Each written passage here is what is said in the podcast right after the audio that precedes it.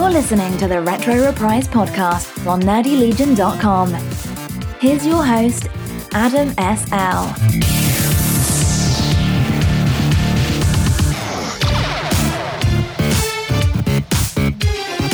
Welcome to Retro Reprise. I am Adam S L, and today I'm going to take you guys on the beginning of a journey for me, um, and I want to give you guys a little bit of background on what's going on. So uh, I've decided that I wanted to start shooting a documentary uh, type thing, and the thing is, I don't know how long it's going to be. I don't know... Uh, a lot of stuff. uh, I have an idea of what it's going to be. It's going to be about collectors, which I think is still uh, applicable to talk about and things like that, but I want to get into a little bit of background as to why I want to do it. Uh, one is I still love uh, talking about video games, and I and I love talking about sort of the culture of collecting and, and what people would consider to be nerd culture these days.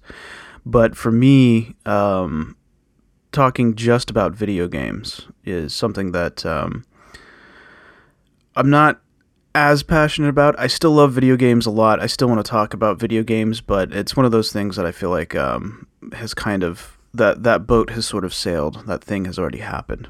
Um, but uh, let me, let me get back, let me start a little bit further back. So um, a long time ago, uh, back in two thousand eleven, Dave and I had uh, started a podcast. It was a nerd podcast. It was called Radcast. Uh, I loved it. We had a lot of fun, and uh, and after a while, after about three or four years, it, it just sort of fizzled out, which is okay because that you know not everything lasts forever. So uh, three year, four year run is actually pretty good. Um, and then I decided to start a YouTube channel called Retro Reprise, which I talked about uh, video games, and I loved doing it. Um, and as time has gone by and the way YouTube works, it's really, um, there's really no reason to talk about retro games. There's so many retro gaming channels that are out there, and the way YouTube works these days, they want content from you. If you're, if you're trying to be, let's, let's say you're trying to be, air quotes, successful. Uh, if you really want to make YouTube a career, or you want to do something like that, in order to get to that point, you have to uh, do YouTube stuff every day. Uh, and the way YouTube currently works, uh, if you really want to really push yourself, you have to put it. You have to treat it like a full-time job, which is fine.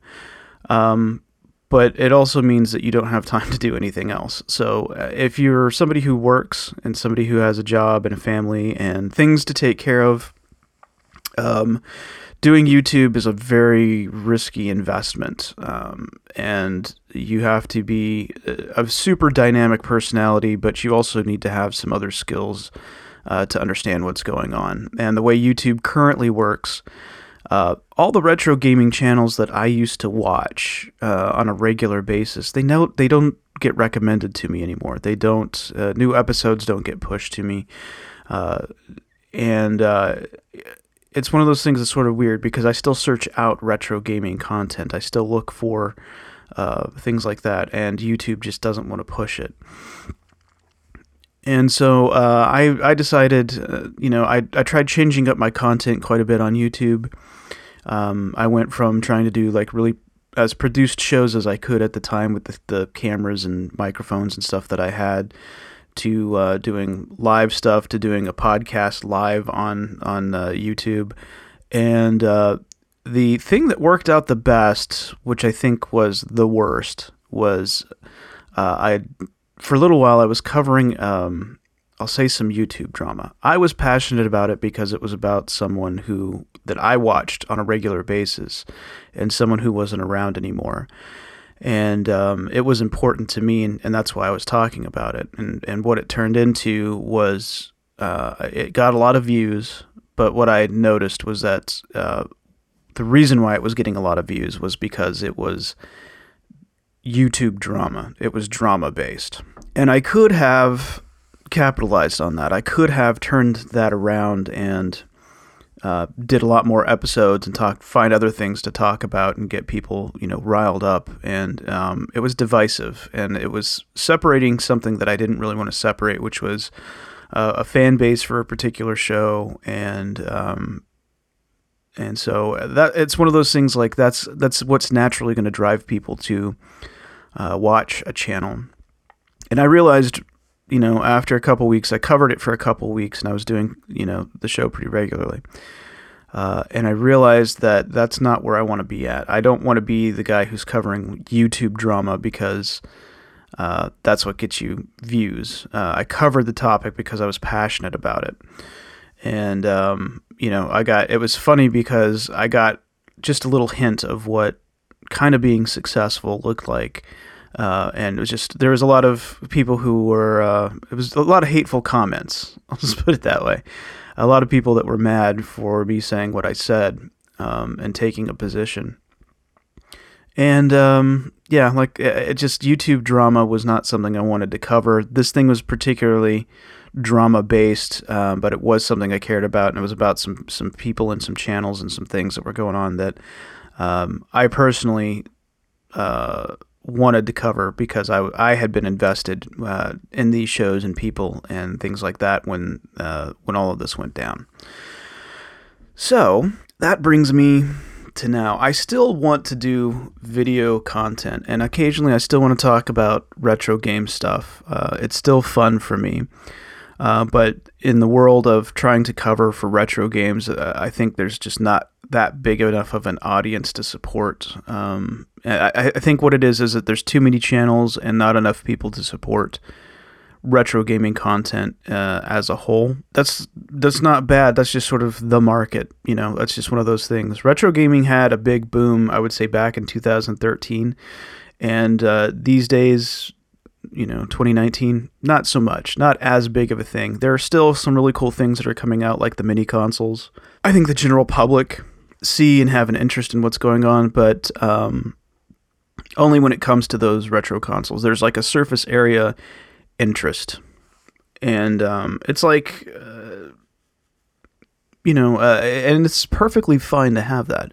Um, when you get into uh, collecting as deeply as I have, Uh, for a particular item, you, you kind of see that there's like, uh, you know, you see the normies out there who, you know, oh, oh yeah, I used to have those video games, or I used to have those toys, or I used to have those comic books, or something like that. And then you have the people who are a little bit more in depth, um, that want to collect things for value and only want things that are going to be expensive or just want to get something right now. And then you have sort of the deep set people who collect because they really enjoy the hobby and they want to be in there. And that's kind of where I wanted to land with a lot of the YouTube stuff. I, I wanted to get in there and talk about, you know, video games as someone who's very passionate about them. Uh, the thing is, I think a lot of other people have done a better job than I have, uh, and can put in the effort and the time to do it, where I just don't have that with, with the way my, my uh, real life is, I R L. Jobs and stuff like that is very difficult for me to get out and, and really get in and record. Um, and I've been thinking about what I want to do, because I still want to make video content. I still want to go out there and do something. And uh, that's when I came up with the idea. There's been something I've been wanting to cover for a long time that I've been wanting to talk about. And um, that is um, the sort of the psychology behind collecting. Why do we collect? Is it a good thing? Is it a bad thing? And uh, I have started that journey. I've started to do pre-production, and that's where I'm at right now. And so I wanted to sit down and talk with you guys about what I am going through right now, because I am not a professional filmmaker. I don't have the years of experience uh, to really put together a documentary, but I have some idea of how to put together uh, news packages, and I have an idea of, of some of the production side of it. Um, and so there's, there's another, there's another big side of it that I don't really know. Um, but that's what I'm trying to tackle, and that's what I'm trying to do here. So yeah, this idea about collectors, um, it's been something that I've been kind of wondering about, um, just sort of, uh, sort of about myself, but I've also got other friends that collect, and a lot of people my age are collectors of old toys. Uh, me, video games. I know a lot of people who still collect D V Ds and Blu-rays and movies. Uh, and the thing is, is that uh, I'm, I'm kind of curious as to why we do it, because things like physical media, for example, um, video games and movies, movies and Blu-rays and D V Ds, and some people even still cassette, uh, uh, collect V H S cassette. You know, why are we collecting this outdated media? Why are we doing this? That's, that's one of the things I want to look at. Um, for me, it's like I've got a bunch, I've got a room full of old Nintendo cartridges, and I could just really start up a RetroPie and have all of these games on it and probably save myself a ton of room. And so why do I collect and, instead of just emulating? Those are questions that I'm sort of asking myself. Why would I do this? And I know some of those answers for myself, but I really want to search out and find what those answers are from other people. And I also want to see if there's some sort of psychological um deep space that would trigger as to why we are collecting like this. And it's one of those things, you know, whatever the answer is, I don't have a, a negative or positive spin I'm trying to put on it. I mean, there's there's great positives to collecting. There's, you know, after a while you become part of a community. You end up searching out other people who are like-minded, and you go to conventions, or you find Facebook groups that you can go to and, um, you know, trade or communicate uh, some information, whether it's, you know, there's a flea market that's that there's people who are selling these particular items, or uh, we're having an event where we can go out and hang out and actually be around these people. Um, you know, there's there's this great level of camaraderie ab- among people who are collecting similar things. So you're around like-minded people, um, and especially in this day and age with the internet and being an adult and being away from people and just trying to keep up with your responsibilities, I think that's important. I think the community side of things is really um, really something that can be helpful. But on the other hand, there is the the opposite side of that, where you might be spending more money than what you should on collecting whatever items you have. Um, you know, other people don't really understand collecting to the point that, you know, having a massive amount of things could be hurtful for you. Um, you know, I'm married. My wife isn't really happy about my collection, but it's one of those things like, uh, you know, if you're someone who had, let's say, uh, a massive G I. Joe or Transformer collection uh, as a single man, would it be would it be uh, hard to date people if they come to your place and they see these, you know, these shelves just filled with uh, toys? Uh, how the public perception is can be, uh, whether we want to believe it or not.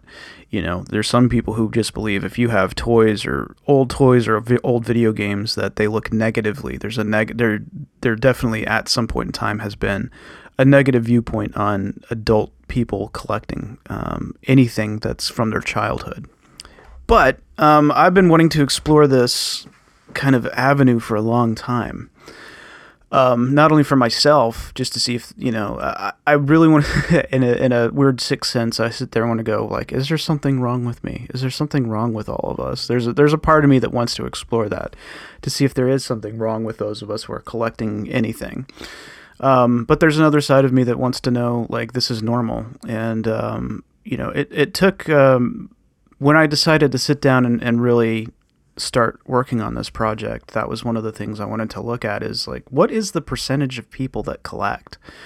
You know, and I think it's, uh, I don't remember my stats exactly, but I think I read somewhere that they estimate about one third of adults collect something. So it's not that uncommon. It's not that unusual, but there's still a, there's still a bigger percentage of people who don't collect things, who don't have a collection. Um, and then I think there's, I think there's an, an even a, a small space where there are people who collect small things that aren't necessarily like these massive collections of toys or massive collections of video games. But, you know, a good example of this would be my wife. Whenever she goes out of town, when she goes on vacation somewhere, uh, she has to go to a Starbucks and get the mug from that city, whatever city she's at. So, um, when we went to Ireland, uh, when we were uh, up in Belfast, uh, she went and bought a Starbucks mug from Belfast, and she's got one from New York, and she's got one from San Francisco. uh, and a bunch of places in Texas. So while she is not a collector in the sense that I am, where I have, you know, over two thousand video games, she still has a small collection. And for her, um, it means that she goes out to, when she goes on vacation, that she picks up, she has, it has to be a Starbucks mug. And uh, and it has to be a Starbucks mug from the city that she's visiting from. So she's got some sort of collection in her, some sort of collector in her, uh, and and uh, it's it may be a little bit easier to pinpoint in somebody like that, right? You know, the idea that you're go- you're out on vacation. This is a special time because you're away from your monotonous life, and uh, you want something to to commemorate why you're out there, and you know, having a, a collector mug from a particular city that Starbucks provides uh, adds a little bit of consistency to the collection. So the mugs are about the same size and about the same, you know, they, they look about the same, but they're painted differently. They have, uh, you know, some key uh, features of the city are usually located on the mug. And so that's why she would collect them. It makes perfect sense. Well, someone like myself, I... you know, have video games from the time that I was a kid. So I have Atari twenty-six hundred and Nintendo games, but I've expanded that by a tremendous amount. You know, I started collecting games that I had never played uh, or games that I had never heard of. Um, I even eventually started collecting uh, Japanese games for the Super Famicom. And then I expanded out again. I never had an original Xbox, and now I have an original Xbox and a bunch of games for that system. Um, I have a Dreamcast. I've never, I never played Dreamcast when it was originally out. Uh, so my expansion of video games is is tremendous um, compared to her mugs. Her mugs are very specific. Uh, where my video games were come in, uh, they seem. They appear on the surface not to be very specific. They are to me, but uh, they they may not be to the naked eye or to the outside viewer. So it's one of those things that I've, uh, I'm curious about. Um, I wonder how close this gets to being dangerous and and the the benefits and the detriments of collecting, and that's why I want to get into this. Uh, but I wanted to talk to you guys a little bit about the, the pre-production side of it, because getting prepared for this stuff is uh, kind of daunting, can be a little daunting. So um, I have I have a book that I carry with me all the time. I actually have a couple of books. Uh, one is is a book I got from uh, there's I don't know if every town has these yet, but there's there's a company called Five Below, and what they do is they sell junk that they've acquired from other places and sell them for cheap. And uh, they have these, really, they had these really nice um, books with like an elastic band on them. Um, it's just a journal. That's all it is. It's a journal, but it's like a five dollar journal, so you're not spending like thirty bucks for a good journal to write in. Uh, because for me, if I'm going to write in it, I want to be able to write in it and not feel guilty that I'm, you know, wasting a, a thirty, forty, fifty dollar like mo- Moleskine like. journal. So I, ha- I bought a couple of these back in the day, and I have one that I do for uh, the Retro Reprise episodes that I have here, but then I started up another one um, for putting ideas together for this um, for this documentary that I want to shoot. And uh, I've got a I do have a special pen. I have a space pen uh, because I'm left-handed, and ballpoint pens just seem to uh, jam up after a while. And then I have another book, uh, and I, these come in a th- set of three, and I have to, I'll try to remember what they are, uh, but these are really handy to have. Uh, they're they're real raw, they're just like a cardboard cover, uh, and they're real thin, but the quality of paper is really nice, and I think they're called bullet journals. Uh, you can keep it in your pocket, and for those, I, I have... Uh, one that I gave to my wife. They come in a pack of three. There's one I gave to my wife. There's one that I had uh, when I was working on some other type of videos. I've got uh, what I do is I keep shot ideas. So what what kind of uh, shooting I want to have. So like a um, you know oh I want to get a shot of this building this way. I'll write it down in there. I'll make a list of shots that I want to have for a scene. And I'll keep that in my pocket, and sometimes, you know, there'll be an idea that pops up while I'm shooting, and I'll write it down in there. And so it serves as sort of a checklist, so I can have um, interesting shots for a lot of B-roll stuff. and um, they're really handy to have. They're really good quality, and I don't feel that bad about um, writing in them because they're not super expensive, but the paper is just fantastic to write on. It's it's a pleasant experience just to write and carry this around, which is bizarre. But uh, right now I've been compiling a list of uh, people that I want to interview, um, places that I want to go to, and um, some talking points. So I'm I'm coming up. I'm still coming up with a questioning type of thing, uh, the the questions that I'll be doing. Uh, and uh, my first one's going to be Dave. I'm working on getting his, his interview scheduled probably sometime in October. Um, I've got uh, one last piece of gear that's coming in, um, and I want to have that tested. I've actually got to go out and test a couple things. So last week I got a GoPro Hero seven, um, and I want to test that out. Uh, the footage that I've seen from it so far is pretty good. You can actually do something that you haven't been able to do before, which is uh, change the I S O. And um, so the sensor's a bit better in the, the GoPro Hero seven than it has in the past. I have a Hero three that I sort of acquired from my brother-in-law, and uh, GoPros don't shoot well in the dark. Um, and that's okay, because I have uh, one of the other pieces of equipment that I've uh, gotten over the past few months is a Canon E O S M, which is a mirrorless, it's a, it's an early mirrorless camera from two thousand thirteen. It's not really known for taking good pictures, but it takes fantastic video, and you pair that up with the right lens and it looks really good. And I can shoot in twenty-four frames. So with, uh, and I can shoot in twenty-four frames with the GoPro uh, as well. So that's kind of why I wanted it. I wanted to be able to shoot in twenty-four frames. I don't know what the magic is uh, with the twenty-four frames shooting. I have no idea what it is, but it looks fantastic. But I've been gathering microphones. I got a, uh, a Movo shotgun mic, uh, which is sort of like a, uh, the Rode, the Rode Micro uh, that you could put on a camera, uh, but I saw a back-to-back comparison. The, the the Movo is a little bit cheaper and it has a better like bass response. It's got almost like a close to a six decibel push uh, on the microphone, so it's slightly louder than the Rode Video Micro. Uh, so I have that for uh, when I just need to walk around and interview people real quickly. Uh, that microphone's on the on the camera. It's very directional, so I can't wait to use it out in, in a, like a crowded area and see how that works. I still haven't tested that aspect of it, but I have talked into it. Uh, and then I've got a couple of lavalier mics, and then what I've got coming in is a wireless set. So Rode has this new, uh, I think it's called Wireless Go or something like that. Uh, it's a small wireless pack. It's Bluetooth, I believe. And um, what's great is that uh, the the two units, there's a receiver unit and there's a transmitter, the transmitter being the microphone. Uh, you can just clip that that unit on, and that the whole unit serves as a microphone. But if you want to, if you need to have a little bit more inconspicuous look, you can actually plug in a lavalier mic and then use it like a standard belt pack. And um, and I thought, wow, that's genius. So you can either have a quick setup or you can spend a little bit of time on it and make it look good. And then, plus, these things are so small that uh, the belt pack clip actually works as a hot shoe.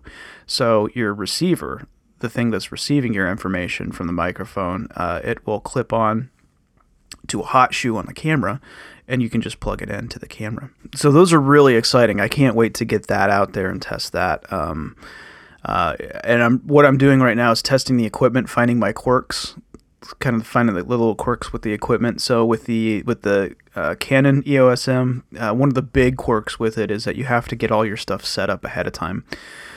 Um, you have to get into a separate menu screen and set your audio levels and stuff like that. And when you start recording, you just got to keep your fingers crossed and hope that it all works out. Um, so that's what I'm that's what I'm doing is marking levels and kind of getting an idea of what things sound like.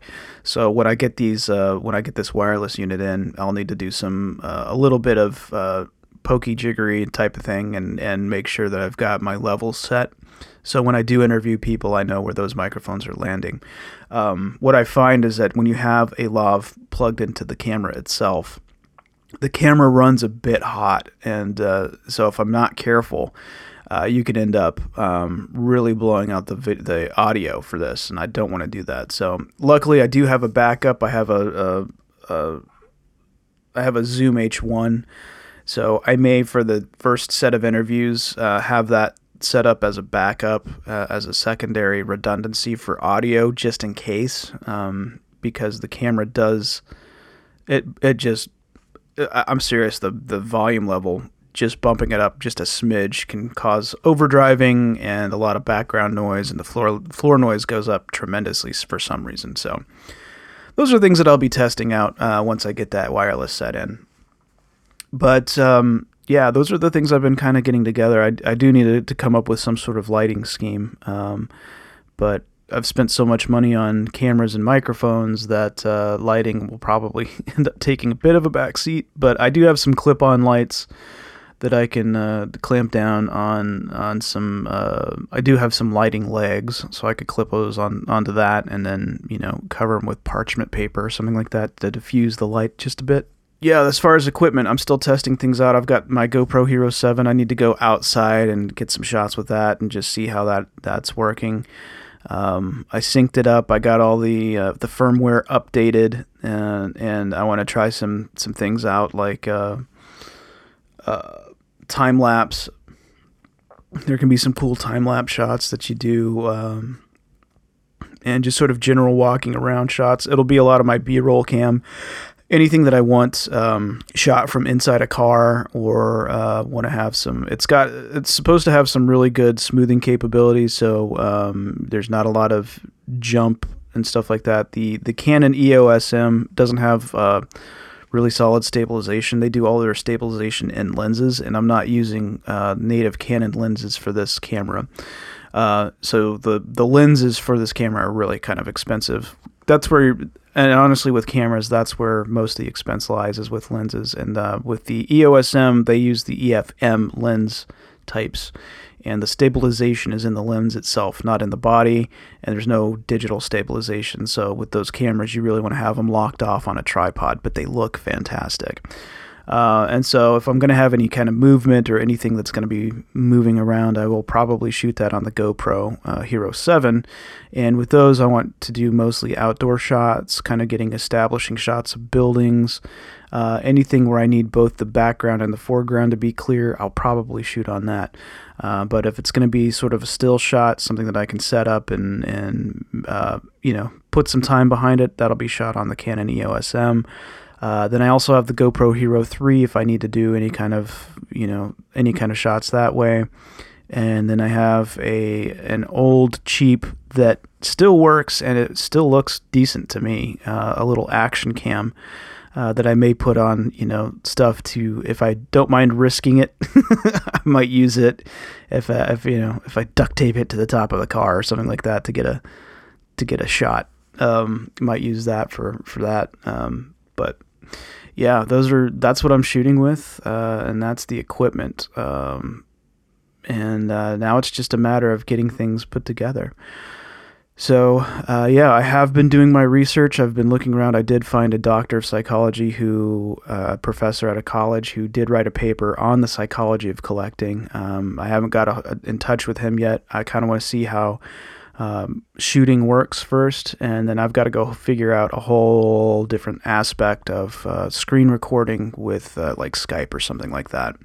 Uh, he's he's out in Ohio, and I'm not going to be able to drive out to Ohio, so I'll need to, to do a Skype interview and find some screen capture recording that works well with that. Um, hopefully that, that will work with my potato computers.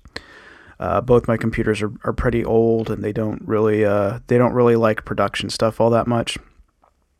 So that may be something that I do as a, as the production rolls along. I might start, you know, kind of packing away a couple bucks here and there, and maybe go get like a, a good gaming desktop uh, and turn that into a, an editing computer. I do want to put a call out though um, for for someone.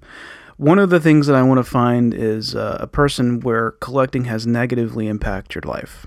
Um, I have collect I have collectors lined up where it's where it's been a positive experience, where things have gone good for them. They love their collections. They love being a collector. They love everything uh, about it, um, and they're enthusiastic about it. I have those people all lined up, but I do need to find someone where collecting has probably been pretty negative on them. Maybe they've uh, obsessed too too much over it. Uh, maybe they've spent more money than what they should have. Um, whatever the, the issue is, maybe it's negatively impacted their relationship with someone. Um, I need to find somebody like that. And so uh, that's what I'm doing now. I'm using the podcast to kind of start searching for some of the things that might be a little bit more difficult to find. The reason why I'm looking for someone like that, and the reason why it's so difficult to find someone, is, is not a lot of people really want to talk about um, their flaws or something negative about themselves. And uh, that's what I need to find. I need to find someone who is willing to talk about the bad side of collecting. Um, I'm not, again, this isn't supposed to be, it's not a hit piece on those of us who collect, but it is an aspect of it that does need to be addressed and does need to be looked at. Uh, and that's something I really would like to do is, is find someone. So uh, if you hear this podcast and you are someone who has been negatively impacted by uh, collecting, uh, your your collecting has turned into an obsession, or you've you know put yourself in a financial bind, or your relationship with whoever whoever you're with suffered, I would like to know about it and uh, hopefully interview you about it. So if you're interested, um, send an email to Retro Reprise at protonmail dot com. I would love to talk to you about it. Um, you know, if you're in the Texas area, maybe I can drive out there and shoot the uh, shoot some video. But if you're not, we could definitely do a Skype interview. I would love to do that. So uh, for the next few podcasts, you guys are going to hear me uh, put that out there, that uh, I'm looking for somebody who's been negatively impacted by collecting. And like I said, it's not about, you know, painting collecting in a bad light, uh, but I do need to cover all aspects, and I already have the positive, um, and I will, you know, the thing is uh, I want to balance it out. I want to show the good and the bad, the, the dark and the light, but uh, that's probably going to wrap it up for this episode. Uh, I just wanted to give you guys a little bit of a glimpse as to what I'm doing, and uh, hopefully it's something that you'll find interesting, and if you, you do, um, you know, check it, uh, you stop, stop by quite a bit, because I want to talk about it a lot. Um, my YouTube channel, um, before I completely wrap this up, I'm probably going to just clear out my YouTube channel and work on uh, this project. So I'm probably going to start eliminating videos pretty soon. Uh, I, I kind of want to do a clean slate. Um, uh, the, the stuff that I've done before, I've been, pr- I'm proud of, it's fine. Um, but I don't, uh, it's not really reflecting who I am now. And there's really nothing on there that I'm so proud of that I don't think could be packed away. So I'm going to probably start working on uh, eliminating stuff from my YouTube channel pretty soon, and work exclusively on, on getting this done. My hope is that one day I can do more of these types of videos, stuff that's a little bit more in depth, um, that isn't going to work with the YouTube algorithm too well. I want to put a lot of time and a lot of effort and research and talk to genuine people about what's going on and create as high a quality video content as I can. If I could make it, you know, television level or better is what I'm shooting for. And uh, I would like to do a lot more of that. So if this is something that you're interested in, um, I do have a Patreon. I haven't uh, officially enacted it yet, but you can go to Patreon slash retroreprise.com if you if you want to support this. I haven't come up with a plan yet. I have a little bit of a plan in my head. Um, it's completely not necessary. Uh, everything that I do, I do with a serious uh, budget constraint in my head. But uh, if you are interested in projects like these and you want to support it, then there is that Patreon available. Um, like I said, I haven't really enacted it yet, but I do have a plan uh, in case people do want to support it. I will be doing exclusive videos and behind-the-scenes stuff, and probably uh, release bits and pieces of what I'm working on on there as sort of semi-finished products, so you can see what's going on. Uh, and that's what I'd like to do, and provide that for people. So if if you want to support something like this, it's going to be out there. But um, I funding is not something I'm. It's one of those topics that's really odd to talk about. Uh, it's uncomfortable to talk about. I'll be I'll be really honest with you. Uh, but uh, I think I'm going to go the Patreon route and toss that out there for people who want to support it. And if you can't support it, or you don't, you know, if you think this is e-begging, it's not e-begging. I'm not I'm not begging you. This is this isn't one of those things where I'm sitting there and going like, please, please, uh, I need your money to do this thing. No, I've already got the items that I need to shoot this. Uh, I don't have the ideal setups for a lot of stuff, but it's stuff that I can work with and things that I can work around. Um, and still come out with the quality that I would like to have and be able to produce. So um, it's one of those things that uh, once that gets a little bit uh, done, when I when I get that really laid out and maybe some videos specifically for Patreon, I might push it just a little bit, but I don't want you guys thinking that I'm e-begging out there. Um, and I I don't know about, uh, there's a lot of sites that can help you um, sort of fund your documentary project. The problem is I don't have a specific time length. You know, if I were to really ask for um, financial uh, backing on this, I'd want it to be a full-length production. I'd want it to be a full-length movie. Um, and I don't know... With my current idea, I don't know if that's just going to be a... I don't, I don't know if this is going to be like a ten-minute video, fifteen-minute video, or an hour and a half. Uh, I really have no idea. It just depends on uh, how it turns out and how things shoot. Uh, one thing that I'm learning um, putting this together is that uh, you're, uh, you, you shoot... You you come up with an idea and you write that out and you get notes and you start getting stuff together. You do some research. And then... you shoot, go out and shoot a portion of it. You know, you go out and shoot and capture what you need. And then the events in that shoot can cause things to change.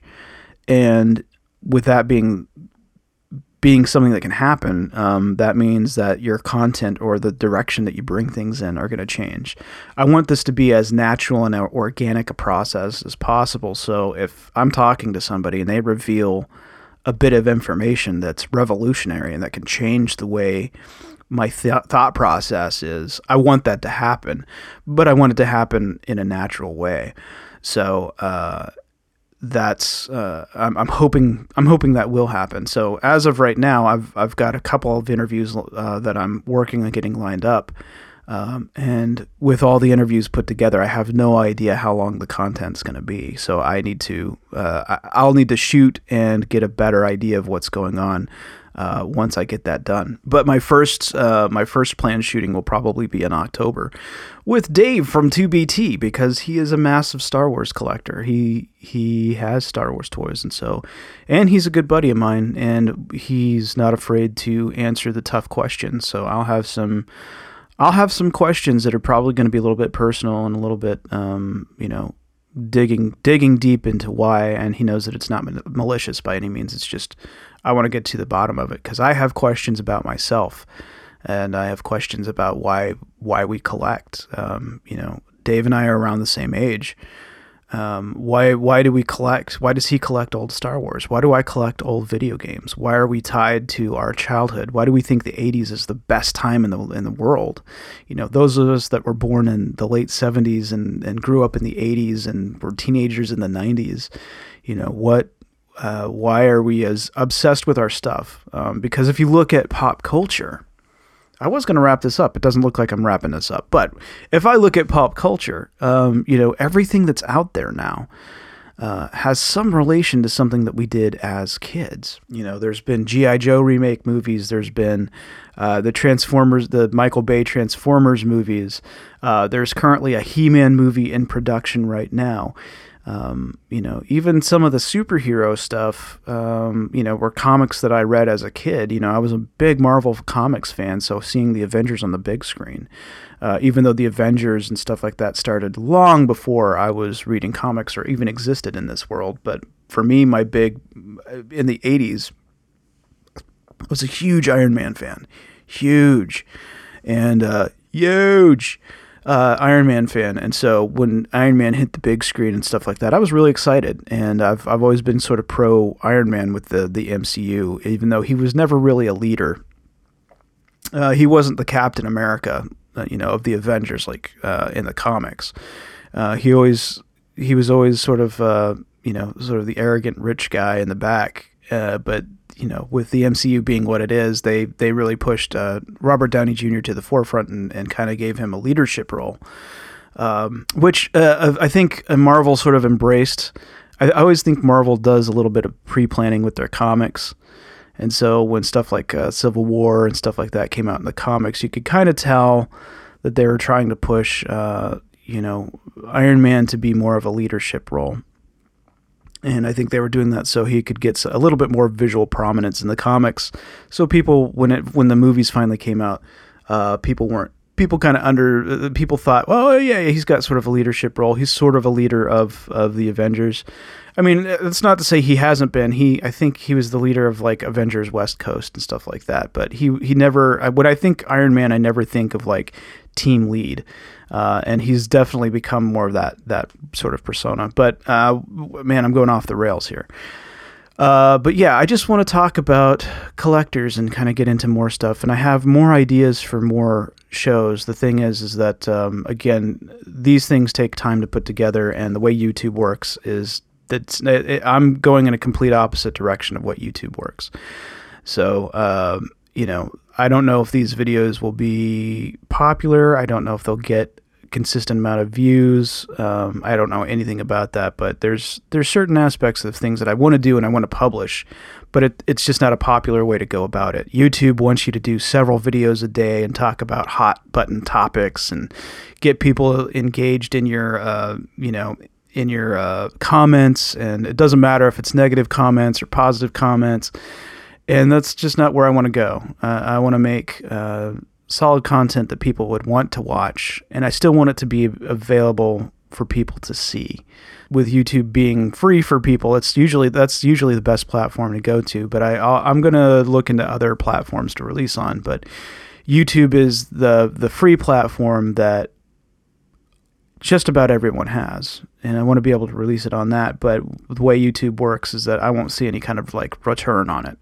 Um, and I don't expect to, um, but I want to. I want to release something that's good, that people want to see, that people want to engage in, and I want the engagement to happen from day one, which is why I've been talking to you guys about it. I want. I want there to be engagement on this from, from day one, because there's there's always somebody who has contact with someone or has a different aspect or a different um, a difference of opinion.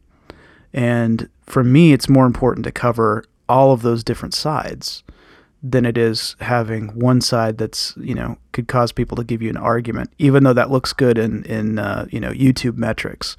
Uh, I want to cover as much information as I can and look at all the different opinions and all the different sides of something. And that's what I want this to be. So hopefully I will be able to accomplish that. And I'm excited to get started, um, because this has been sort of a dream of mine to work on uh, production of some sort, of something that I care about. And uh, I've always tried to do it, and I'm going to continue to, to do it, whatever that interest is. So uh, I'm not dropping video games completely from, from this channel. I'll talk about them when they come out. But I'm going to be spending a lot of time talking about uh, working on getting this uh, little documentary together, whether it's ten minutes, fifteen minutes, two hours long, uh, an ongoing series, whatever it turns out to be. I want it to be something that people will uh, want to engage with, and something that's not insulting to anybody to watch. So with that, I'm going to thank you guys so much for joining me today, and I will see you next week.